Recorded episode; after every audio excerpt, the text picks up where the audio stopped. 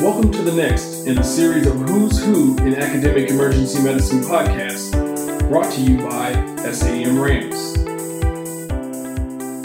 Welcome to another episode of the Who's Who in Academic Emergency Medicine podcast. This is in collaboration with SAEM and RAMS. My name is Hamza Ajaz, and today our guest is Dr. Linda Regan. Welcome to the podcast. Thanks so much. I'm very excited to be here. We're very fortunate to have you. Thank you so much for joining us. For those of you who might not be familiar with Dr. Linda Regan, she is an associate professor and vice chair of education in the Department of Emergency Medicine at Johns Hopkins Medicine.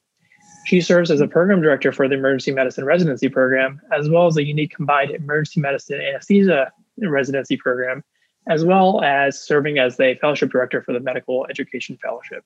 Dr. Regan is well known at Johns Hopkins for her work as an educational program builder and for the unique focused advanced specialty track or FAST program within the residency that allows residents to develop a focused niche during their final year of residency. So you're quite the expert, Dr. Regan, it seems like, on medical education. You've been involved with a lot of work that goes into residency development. Well, let's start at the beginning. Where did the passion for emergency medicine first come to be? How did that first arise? So I'll say I feel like I was always drawn to emergency medicine. And I tried really hard as a medical student to be the blank slate that everyone told me I should be. I had been involved at, in college actually in EMS and already thought emergency medicine might be something I'd be interested in, and realized throughout medical school that there were pieces of every specialty I really enjoyed. I loved kids, but I didn't want to do it all the time because I found myself feeling sad a lot. I loved OBGYN, but I didn't think I wanted to do it all the time. I loved procedures, but I didn't know that I wanted to be in the OR for long periods of time. And, and ultimately, everything that I loved about every specialty, I felt like I found in the emergency department despite me sort of kept saying, you know, think of other things, maybe explore. The favorite part of every medical rotation was going to the emergency department to admit the patient and to think through what the possibilities could be, to really be a little bit of a detective, which was sort of fun. But I found that really the thing I enjoyed the most was that I felt I could make quick connections with patients to really understand how I could make not just an impact on their clinical care, but on probably for some the worst day that they had been having and really felt it was an opportunity to see sort of this broad swath of patients across you know adults children medical surgical you get to do a little bit of everything but really i think some people maybe think we don't really develop expertise because you do a little bit of everything but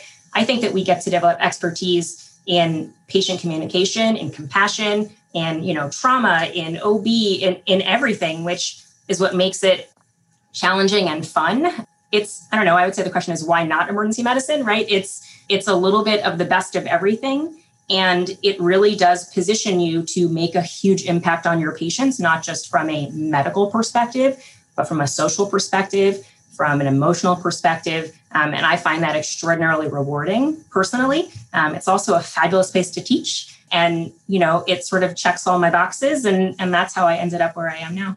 That's incredible. And I feel like that's very similar to a lot of people who are drawn to our specialty in regards to both the clinical aspect of providing that acute care where you're trying to determine, trying to differentiate the undifferentiated uh, chief complaint. But just going beyond that, I'm so glad that you mentioned this in terms of the social aspect of emergency medicine or being able to meet people at different walks of life, uh, you know, and talking to them from their individual aspects of why they're there and their worst day of their life for a lot of these individuals. And we're able to make that impact. That's that's very true. And it's hard to say that is a you know a broad encompassing term for a lot of different specialties but it's very unique to ours where we have such a large volume where we have that potential to make that impact but going a little bit more in detail in regards to your particular interest within emergency medicine i know you're i've heard of your talks i've read some of your articles you're a well-known national leader in medical education you've developed, you know, incredible programs within your residency at Johns Hopkins as well. But where did that interest first come to be? How did that passion develop for residency education uh, or medical education in general? Thank you for your kind comments. Um, you know, I think that everyone always asks the question like if you weren't a doctor what would you be and you know i spent i think a good portion of my young formative childhood years thinking i would grow up to be a teacher and for me understanding how to how to reach people in a way that met them where they were was something i was really interested in and and did a lot in high school and college wherever there was an opportunity to teach i was there sign me up you know i i taught in high school for some small subset programs. I taught in my EMS crew and really wanted to be the best educator that I could be. And I don't think as a young person you realize sometimes that you're investigating educational methodology or technique, right? You just want to get people to understand what you're saying. Um, when I went through residency, I I also love to teach, and in fact, I remember a, a nurse saying, you know, like, look, if you don't end up in a department where you're going to be able to teach people, you're going to drive all your nurses crazy because we think everything you're saying super interesting, but like we're busy and we don't want to hear it. and you know, early on, and I think this is a lot of issue that people find when they start a, a career. They don't know what their interest should be. They don't know how to start. And and the best advice that anyone ever gave me was, you know, Linda, just find something you love and talk about that. And i felt like that was crazy. Like i had to you know i had to go out and find all these medical things to talk about right? That's sort of how emergency physicians and physicians in general make their careers. And i love talking about medicine don't get me wrong but the stuff that fascinated me that i felt i had a lot to share were in the areas of you know building the program and thinking of how you could revise what you were doing to to meet residents who were struggling you know, it honestly was stuff I was doing every day that I think as educators, we often overlook the day to day things we do that have value outside the walls of where we are. And so I started just thinking of, you know, gosh, I am maybe doing something someone else wants to learn about. Maybe they'd care. And so I started on committees and I started posing ideas. Do you think anyone would want to hear a talk on like how to remediate residents who can't communicate effectively? Because I feel like I do that all the time. And everyone was like, oh, that sounds great. And and honestly, I I started most of my early talks either partnering with other people or you know establishing uh, small little little snippets on just concrete takeaways that could make your program or you better and i think especially as a junior educator, it's hard sometimes to think you have value to give to other people who are more senior than you or who've been doing it a long time. But anybody can teach anybody anything. I think we all recognize that half our shifts medical students teach us something, right? Because they remember it and we don't. And just realizing that if you think about what one, you do all the time, and two, you enjoy, like that you wouldn't feel annoyed if you had to do it midnight every once in a while, right? those are the things that you should be areas you explore for your professional development and professional growth. So I started talking about program building. I started talking about communication. I started talking about remediation and ultimately realized in all of these paths that what I really love is understanding how people learn. And those are the fundamentals that build everything that we do but in a in a more research way right not just in a you know oh you can be a better bedside teacher if you just did this and so I, you know, I think I built a lot of my early career talks on just things I was doing all the time. And then I would research them and ask other people and partner with people that I found who could mentor me. And then ultimately, I think once you realize you have a bit of a foothold in a topic, you should be someone who then pulls someone up with you, right? You know, the me of 10 years ago who is maybe not feeling so confident or secure, but you think, wow, that person has great ideas I never would have, you know, been where I am now if those people 10 years ahead of me hadn't say, "Hey, Linda, that's a great idea. You should give a talk on that." So I talked about what I knew, and what I knew was what I was doing every day. And who knew that that would be a big academic career, right? I, I certainly didn't know that 15 years ago, but I don't give any talks that I don't love, which I think makes it not really feel often like work, where you can, you know, sit in front of people and talk about something you find personal value in and know that if you're talking to a bunch of program directors they're hopefully going to find value in it because it helped you do the thing you did. So i talked about what i was doing and what i loved. Surprise surprise to me it um it went rather well i think you know? Otherwise maybe it wouldn't be being interviewed on the podcast. No most definitely. It, it clearly has definitely has. I, I love the fact that you mentioned you know the sage advice of if you're a young educator, you're learn, you're, you're very young in your uh, career and partnering yourself up with someone who's more senior and kind of partnering a talk with them to help guide you through the you know the early you know difficulties you might face as well. And then obviously the fact that you're mentioning talk about what you know talk about what you're interested in research what you're interested in and what as you mentioned you know you know very conveniently like something that you wouldn't mind talking about in the middle of the night or something researching in the middle of the night you know obviously with our shifts being as they are. Uh, so that's very excellent advice there. So let's talk about a little bit more about the residents or the young individuals and learners who've identified the junior faculty who has identified that they are indeed interested in education let's say they are okay you know what i want to make a career out of this or something something that i'm really passionate about is medical education. What resources or what opportunities would you recommend to those young residents or young trainees who are trying to figure themselves out in terms of well within the umbrella of medical education there's obviously so many different snippets of it. That are bedside teaching there's teaching uh, that you do at a residency level medical student level. How do you go about figuring out the best ways that these residents can get involved with so that they can actually learn more about it and then also hopefully make a long lasting career out of it? Yeah, I think that's a great question. And, and based on where people are in their careers, the answer probably would be different.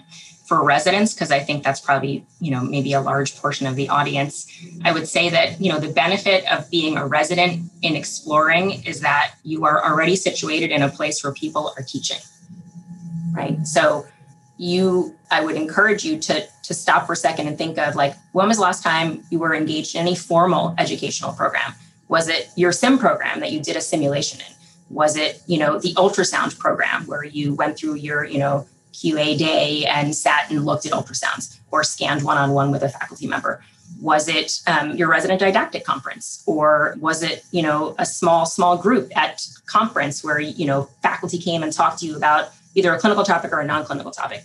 There is education happening all around residents all the time. And I will say 100% when residents come to residency directors and clerkship directors and say, hey, could I get involved in fill in the blank of whatever educational program you have there?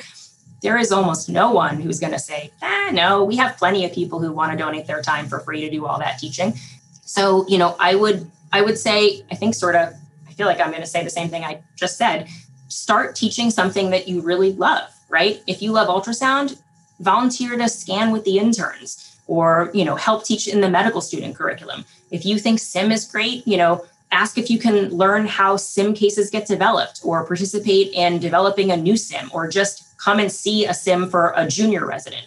You know, if you think that giving lectures is super fun and you really want to hone that, ask if you can give an extra lecture, right? There's always space for you to do something like that. And and I think trying your your hand out at a number of different modalities to see, you know, I really love running a small group. I really love sim. I love ultrasound, or I love medical students, and I want to get involved more in that program because I, I do think that people often think, oh, you know, being a teacher sounds great, and then they do it and they don't love it, right? And and that's okay. Not everyone needs to love being, you know, a teacher for your career or an educator or an educational researcher, but I think that the biggest predictor of success in fellowship and in academic careers are people who start to do it and, and like it.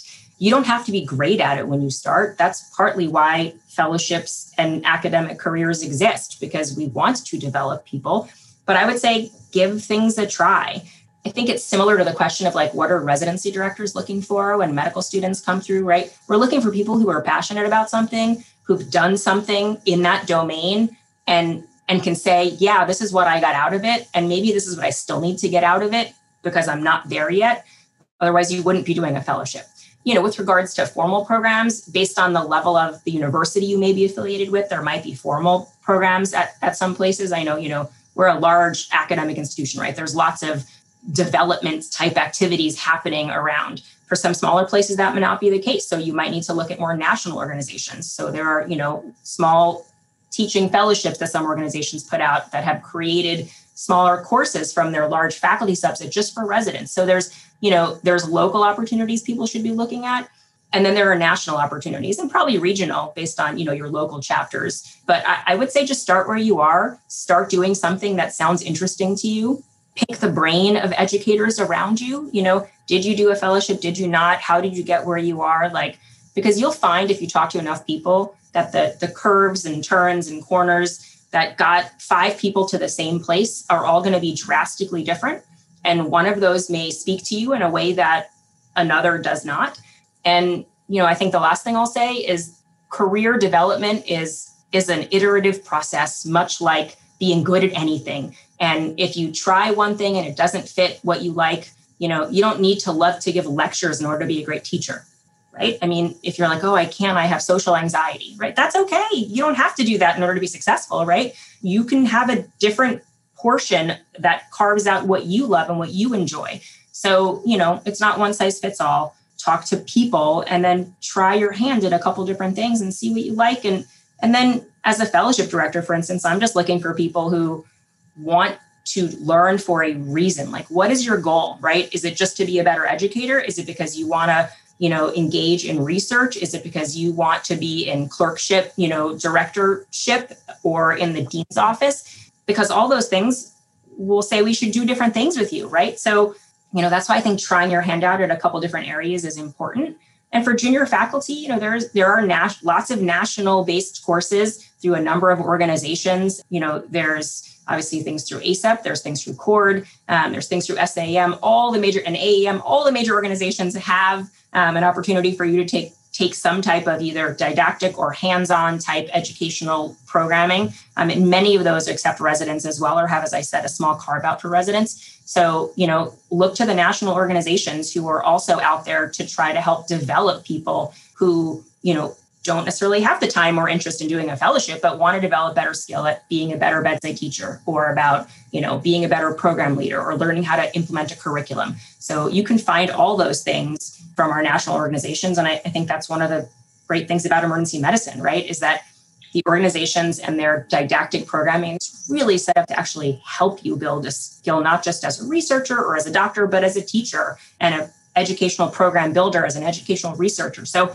there's so many things. And the last thing I'll say is email someone. You can email me. You can email any of the major educators, right, that are at your place that say, oh, like there's a vice chair of education or a program director or a clerkship director or just a faculty that I found a great connection with and ask them like hey what suggestions do you have for me because they're going to know your local resources better than anyone else outside your institute at your institution so i would just say don't be afraid to ask people i think residents often are concerned they're going to be a burden or a bother when they email. And, you know, for me as an educator, like if there's someone who's interested in what I do, who wants to pick my brain, you know, I love that. That's partly why I do the job I do. Um, so, you know, we're maybe, I don't know if every group is like that, but certainly within education, we're like a subset of very excited mentors. So um, don't be uncomfortable reaching out. Totally fair. That's that's very helpful. So essentially, the message is get your foot in the door, try the things that you think you might be interested in, and then based on the experiences you have within those domains of you know education go based off of that essentially.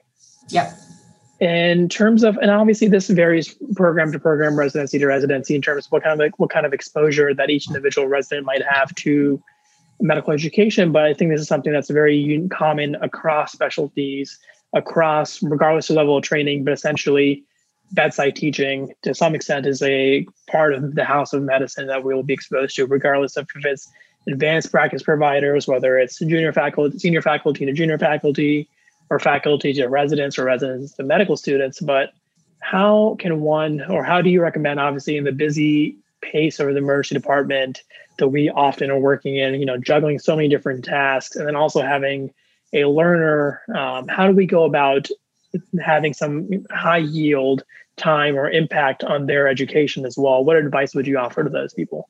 So I would start by saying that don't forget that you know plenty to teach that has nothing to do with medicine, first of all, right? Depending on the level of your learner, things about how to communicate, how to be efficient, how to document, critical care billing, right? All of those things that are happening in real time, those are things that are ripe for conversation as you're going all the time my residents are like, oh, more documentation pearls, right? And, and those are the senior residents. My junior residents are not asking me for how they should document, right? And so I think that this idea that remembering that every every resident learner that you have across and every medical student based on the level they're at, they they're going to think something is important and that group is going to be different. My PGY ones think something super important. My PGY fours want something very different. So, you know, to recognize that medicine is one topic, and we can certainly talk about my personal opinion on how best to sort of up your game being a bedside teacher for the medical topics. But I would start just by saying that remember that you are a, a resource for every part of how to be a successful clinician, including, you know, remembering how to find time to take a break, right? If, you know, if you can uh, teach your residents how to understand how to find the right moment to go use the bathroom and eat something right? You've also taught them something super important from a wellness perspective. So so start with there are so many things to teach that are not just medicine. I'd say number two is that try to put yourself in the shoes and that's a lot harder when you know you've been practicing for 20 years but to remember how utterly overwhelmed an intern is right? With six patients and with you know remembering that you can help them very much by talking through how to prioritize your task list. And let's stop and go through what you have to do on these six patients and then tell me what you're going to do first, second, and third. And I think one of the big mistakes that people often do is they say, okay, let's talk about how to prioritize task list. Great. I'm going to tell you what you should do first, second, and third. So, you know, I think my first tip is the productive struggle of trying to figure something out on your own within the round within the range of what is not going to push them over the deep end, right? but the idea that they have to come up with some answer to you so that they can commit to it. And that can be in medicine topic, that can be a clinical question, that can be in a prioritization of your tasks, that can be in anything. But this idea that their performance means to you an opportunity for teaching, right? And a commitment means you know what's in their mind, which allows you to see what is where you expect the answer and where the answer is, right? I think that setting up a situation where you can force people to answer questions safely. And I start with all my interns and, and sub-Is by saying something to the effect of, look, I ask a lot of questions and I know that's super scary. I don't care if you get it right or wrong. The goal is for you to commit to an answer so we can know what's in your head and I don't know what's in your head unless I get you to say it, right? So let's hear what's in your head. And then if it's wrong, we'll correct it. And if it's right, we'll add something to it, right? So to remind every learner on your day to day experience that when you ask them questions and make them commit to answers, it is for their benefit and it allows you to teach them. So, you know, getting people to commit to answers with recognizing that they're, they're going to fail and setting that up early in your in your shift so that you can then rapid fire questions. What do you think about this? What if they were 50? What if they had heart failure, right? We in emergency medicine we call that the what if game, right? You know, what if they were at a community hospital? What if they had an allergy to penicillin, right? Um, you can teach five things in a, in 60 seconds by just asking change the situation for your patient. And that, you know, that's probably one of my favorite things to do at the bedside because it encourages what, you know, is one of my big research topics, which is adaptive expertise, taking what you know and figuring out how to implement it in a situation that is not the same that you're currently operating within. And I think we we don't utilize that skill or tactic enough. And it's a super quick thing that you can do to teach a single topic with just a single question. What if they had AFib? what if they, you know, were anticoagulated? Knowing that that would change your answer as the teacher and making sure that the learner understands the nuance in difference in how that patient would be diagnosed or managed or treated with that that small little difference in in the patient demographic or the patient patient presentation. And then lastly i'll say that talking out loud which i think sounds crazy because when you talk it is usually out loud um, but talking your inside brain out loud. So residents will tell you know their decision making this is why i'm thinking i'm doing you know i want to do a b and c.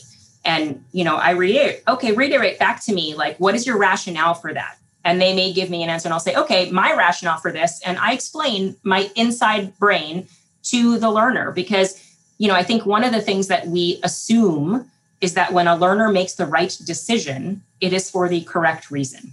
And that is one of the biggest traps as a teacher that is a detriment to your learner because pattern recognition and sometimes happening into the right decision doesn't mean you know why you're doing it, right? So the uh, the why question, which I think many learners are frustrated by. Why are you doing that? why did you give that medication? Why did you send that lab test? That's the right lab test to send. Why did you send it? Not because it was in the order set, right? But because you understand what it's looking for. And so, you know, I think that you can ask questions in a way that doesn't make you sound like you're, you know, to use the the terrible phrase pimping people. If you set up the situation correctly, that they understand that you need to know what they're thinking and they need to commit so that you can best teach them.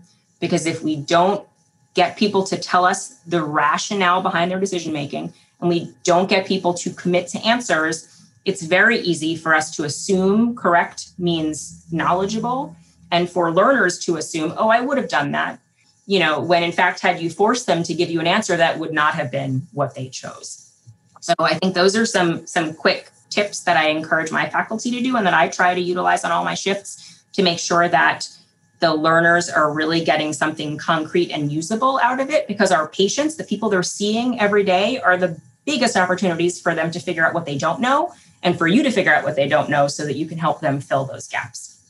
No, I, I totally agree. And the fact that you mentioned the what if scenario of changing the presentation by changing one aspect or one factor of that equation can give you a completely different answer in terms of your workup or your diagnosis or in terms of your treatment options. And it's it's very impactful. As an early learner myself, I've been uh, in that circumstance many times where my faculty has asked me, you know, what if the patient had X, Y, and Z? And now I have to think, huh, what would I do differently in that circumstance? And it's a great way to very quickly on the fly, essentially, uh, get a new patient presentation. Now, in terms of moving forward in regards to some of the things that we can move forward in terms of our education, self education, more so, uh, you know, we have bedside teaching, but how do we go about taking a step back and reflecting internally? And this varies obviously year to year, PGY one, PGY two, and so on. But how do we go about focusing to keep learning? What recommendations or strategies do you have for residents to keep on learning different things as they progress through residency? Yeah, you know, I'll say that disclaimer this is a topic I'm fascinated by. so I could talk forever about, which I'm not going to, don't worry.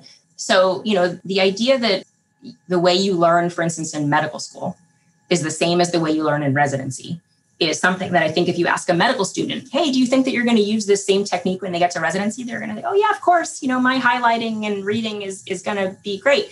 And then anyone who now has already gone from med school to residency recognizes that the moment you you move from a very structured sort of either grade or test based experience into a much less structured, much more difficult way to tell what your performance is because it's based on like the patient did okay. no one said anything bad during my shift to me at the end, right?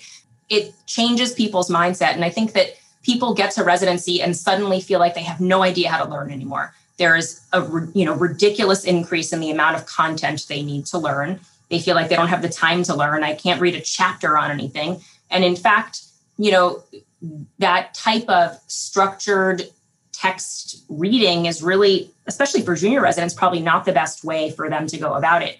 I'll say that, you know, the this idea that you can understand what you don't know. It seems pretty easy, right? Well, of course I don't know it, but you you when you look at learners and you know, if you ask anyone at the beginning or in the middle or the end of a shift, like, what did you want to learn today? Or what did you learn today? People often be like, I learned anything, right? I just took care of patients and I was so busy.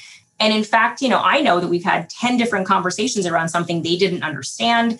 And so I think this idea that you're having more opportunistic learning moments where there's an opportunity to learn something because I asked you a question and you don't know the answer.